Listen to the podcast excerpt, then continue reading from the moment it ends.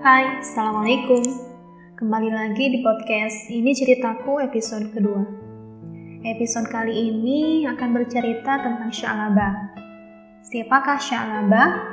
Influencer-kah atau selebgram-kah? Yuk langsung aja dengerin. Semoga bermanfaat dan terima kasih sudah mampir di podcast ini. Hmm, males deh kerja teh gini mulu. Diem aja, Ya Allah nih, bersyukur kamu teh. Aku lihat kamu enak banget. Kerjanya diem aja, tapi gaji sama kayak yang lain. Ya iya sih, tapi aku tuh nggak bisa gini terus. Ngerasanya nggak berkembang jadinya. Kamu sih nggak betah diem, tapi justru ini bisa jadi kesempatan bagus buat kamu. Karena kamu banyaknya gabut, bisa sambil belajar hal lain kan? Kayak belajar bahasa Inggris, baca banyak buku, hatamin Quran lebih sering. Masya Allah Ukti, makasih banyak insight-nya. Tapi ku males. Ya Allah dasar, sini ku cita. Hmm, ada yang ngalamin kayak gitu juga nggak? Ngeluh terus hidup teh. Dikasih itu pengen ini, dikasih ini pengen itu. Terus maunya apa? Tapi manusia kan sifatnya memang suka mengeluh. suka mengeluh dari Hong Kong. Jangan mentang-mentang manusia disifati seperti itu, kita bisa jadi berbuat seenaknya. Bukankah Allah bilang manusia bisa berubah kalau dia memang mau ya? Kawan, sering kali kita mengeluhkan hal yang kita alami, hal yang kita jalani, atau mengeluhkan hal yang kita miliki. Menjudge bahwa ini tuh gak cocok untuk kita dan yang itu nggak baik buat kita. Seolah kita ini maha tahu apa yang paling kita butuhkan dan apa yang terbaik untuk diri kita sendiri. Kesannya kayak kita ngambil peran Tuhan gak sih? Yang miskin sering kali mengeluhkan keadaannya dan ingin menjadi kaya. Yang kaya juga mengeluh karena jabatannya yang gak naik-naik. Orang tua mengeluh karena anak-anaknya yang tak bisa diatur, ada juga anak yang mengeluhkan karena orang tuanya yang justru begitu cuek. Suami mengeluhkan sifat istrinya yang cerewet, atau istrinya yang mengeluhkan suaminya yang begitu pelit. Hmm, lagi-lagi, hal itu mengingatkanku pada sebuah kisah di zaman Rasulullah SAW. Saat itu ada seorang sahabat yang sangat miskin, Syalabah namanya. Setiap selesai sholat berjamaah di masjid, dia tidak pernah menyempatkan berzikir sejenak bersama Rasulullah. Hingga suatu hari Rasulullah bertanya kepadanya, Wahai Sya'labah, mengapa setiap selesai sholat berjamaah bersamaku, engkau langsung meninggalkan masjid tanpa menunggu berzikir sejenak? Mendengar pertanyaan Rasul, Sya'labah kemudian menjelaskan, Ya Rasul, saya hanya memiliki satu pakaian saja untuk sholat. Ketika saya berjamaah di masjid, istri saya di rumah sedang menunggu. Menunggu giliran pakaian untuk melaksanakan sholat. Jadi saya tidak sempat berzikir karena harus segera pulang agar istri saya tidak ketinggalan waktu sholat wajib.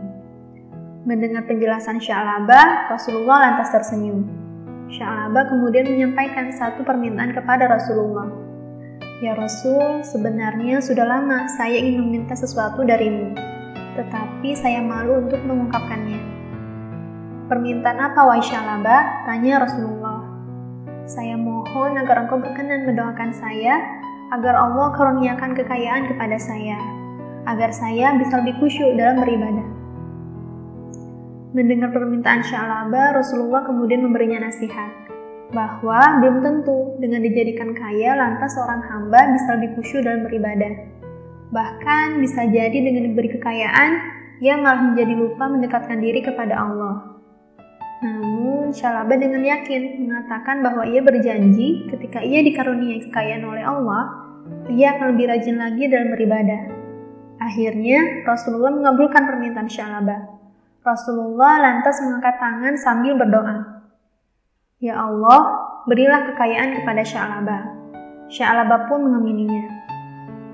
Usai berdoa, Rasulullah memberinya seekor kambing sambil berpesan, Peliharalah kambing ini dengan baik, wahai Syalaba. Semoga Allah karuniakan kekayaan kepadamu dengan perantara kambing ini.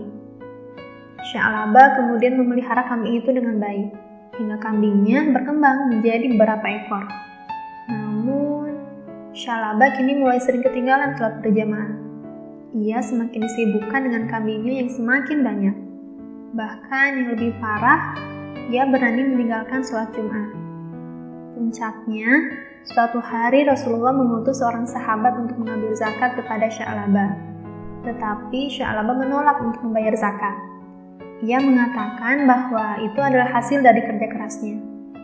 Ia menjadi lupa bahwa semua kekayaannya adalah amanah dari Allah yang di dalamnya termuat hak bagi kaum duafa. Kawan, kisah Sya'laba ini mudah sekali kita temui di masa sekarang. Bahkan gak usah jauh-jauh, diri kita sendiri pun masih sering kali bersikap seperti Sya'laba. Ya, kalau aku sih ngerasanya masih sering kayak Sya'laba ya ke Allah minta ini itu banyak banget. Jadi seperti lagu Doraemon ya. ya Allah, ingin banget bisa kuliah di sana. Ingin kerja di situ, ingin berjodoh sama dia. Padahal kan yang kita mau belum tentu baik buat kita. Ustazahku pernah cerita, kalau beliau dulunya ingin sekali bisa kuliah di ITB. Setiap hari beliau berdoa kepada Allah pada akhirnya Allah takdirkan beliau kuliah di UPI dan menjadi kakak tingkatku. Beliau juga bilang, alasan kenapa beliau ingin kuliah di ITB karena dulunya beliau ingin bisa rakit bom. Waduh, serem kali ya. Awat super emang beliau.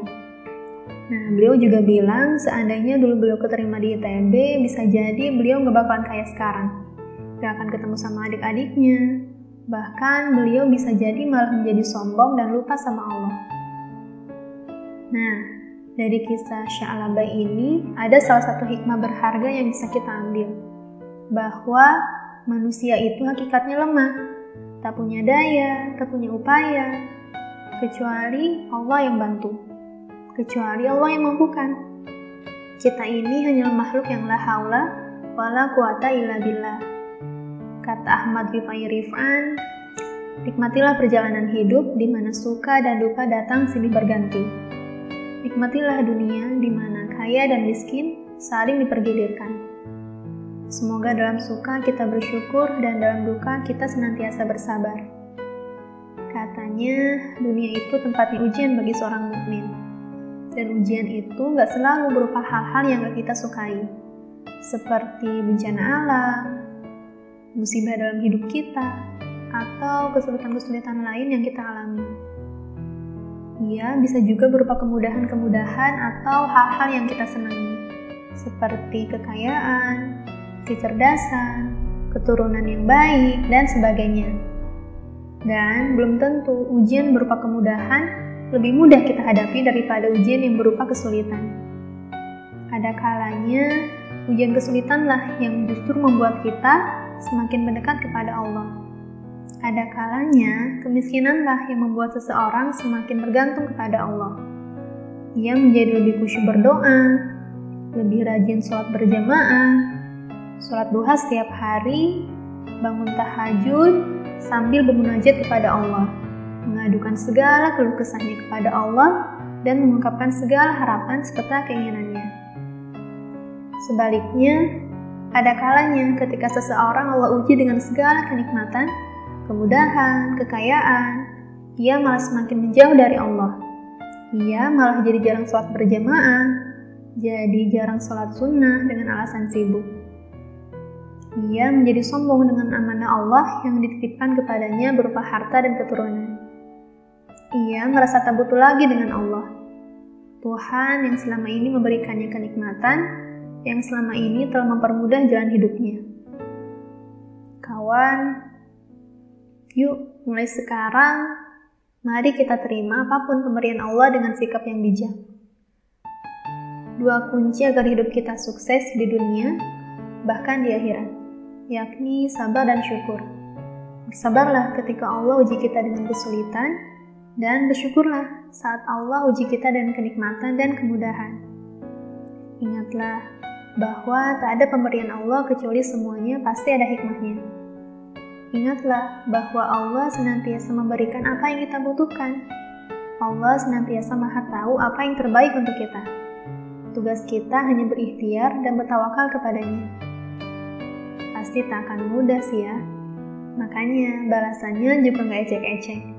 Insya Allah, kalau kita sudah bisa melaksanakan tugas kita dengan baik, balasannya ialah surga. Bukankah itu yang namanya kebahagiaan sejati? Bisa menatap wajah Allah bersama orang-orang yang kita sayangi kelak di surga. Masya Allah. Semoga Allah mudahkan kita semua untuk menuju surganya ya. Alhamdulillah, selesai juga curcolnya. Maaf ya kalau ada yang kurang berkenan. Sekian episode ceritaku kali ini.